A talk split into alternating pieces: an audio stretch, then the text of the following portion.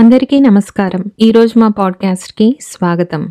ప్రపంచంలో దాదాపు అన్ని దేశాలు రాజులు రాజ్యాలకి గుడ్ బై చెప్పి డెమోక్రసీని ఆహ్వానించాయి. డెమోక్రసీ అనగానే government of the people by the people for the people కానీ నిజంగానే గవర్నమెంట్ ఆఫ్ ద పీపుల్ అనే ఈ కాన్సెప్ట్ ఇంకా నడుస్తోందా? లేదా కొన్ని పెద్ద కంపెనీలు ప్రపంచాన్ని మొత్తాన్ని ఏలుతున్నాయా? ఫేస్బుక్ గూగుల్ లాంటి కంపెనీలు పెద్ద పెద్ద ప్రభుత్వాలనే ఛాలెంజ్ చేస్తున్నాయి. గత కొన్ని సంవత్సరాలుగా ఆస్ట్రేలియాలోని news media and news agencies వారి యొక్క రెవెన్యూ డెబ్బై టు ఎనభై శాతం పడిపోయింది. దీనికి మేజర్ కారణం ఫేస్బుక్ అండ్ గూగుల్ అని అభిప్రాయపడుతున్నారు అక్కడి మీడియా వారు. సోషల్ ఇంటరాక్షన్ షాపింగ్ న్యూస్ ఇంకా ఎన్నింటికో వాడుతూ ఉంటారు అందరూ ఫేస్బుక్ని. ఫేస్బుక్ న్యూస్ ఫీడ్లో న్యూస్ చదవడం అలవాటైన చాలామంది. ఆయా లోకల్ న్యూస్ ఛానల్స్కి మాత్రం వెళ్ళట్లేదు. తద్వారా అటు వెళ్తున్న యూజర్ ట్రాఫిక్ చాలా మటుకు తగ్గిపోతోంది. దాంతో న్యూస్ మీడియా వారి యొక్క యాడ్ రెవెన్యూ కూడా తగ్గిపోతోంది. కానీ ఫేస్బుక్ మరియు గూగుల్ లాంటి కంపెనీల యొక్క యాడ్ రెవెన్యూ మాత్రం పుష్కలంగా పెరుగుతోంది.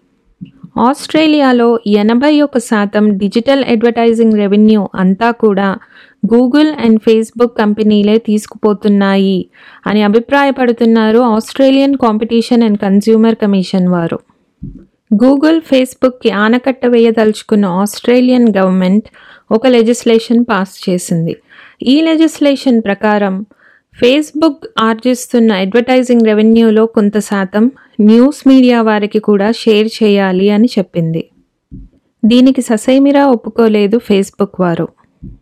రాత్రికి రాత్రి ఆస్ట్రేలియాలోని ఫేస్బుక్ యూజర్స్కి మాత్రం తమ ప్లాట్ఫామ్లో ఎలాంటి న్యూస్ కాంటెంట్ లభ్యంలో లేకుండా చేసింది ఫేస్బుక్.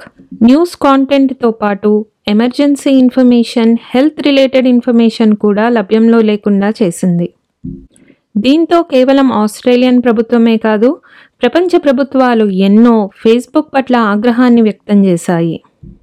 ఆస్ట్రేలియాలో నలభై శాతంకు పైగా ఆస్ట్రేలియన్స్ ఫేస్బుక్నే ఆశ్రయిస్తూ ఉంటారు న్యూస్ తెలుసుకోవడానికి.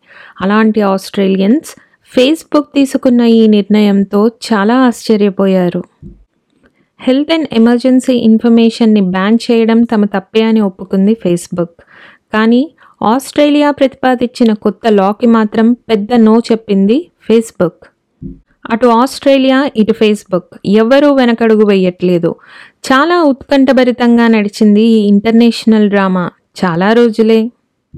ఎట్టకేలకు దిగొచ్చింది ఫేస్బుక్కే. అయిష్టంగా అయితే అయిష్టంగానే. కానీ ఫేస్బుక్ ఆస్ట్రేలియన్ లాకి తల వంచక తప్పలేదు. ఆస్ట్రేలియన్ గవర్నమెంట్ ముక్కు పిండి మరీ ఫేస్బుక్తో డబ్బు కట్టించబోతోంది న్యూస్ మీడియా వారికి.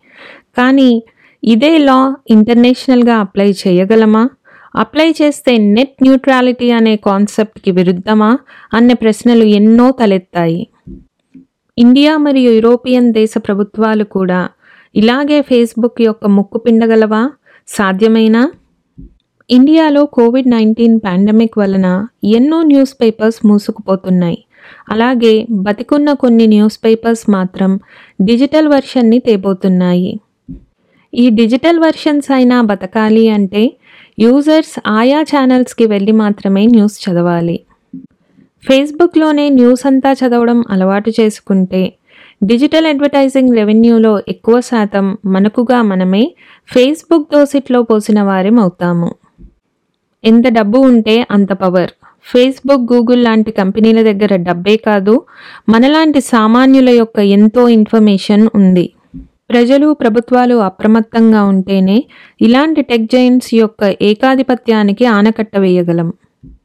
డబ్బు శక్తి ఒకరి దగ్గరే ఉంటే అధికారం. ఆ డబ్బు శక్తి నలుగురికి ఉపయోగపడితే సార్థకం. ఆ ఆలోచనతో ఈ రోజుకి మీ అందరి దగ్గర నుంచి సెలవు తీసుకుంటున్నాము. మళ్ళీ ఇంకో మంచి పాడ్కాస్ట్తో మీ ముందుకు వస్తాము థ్యాంక్ యూ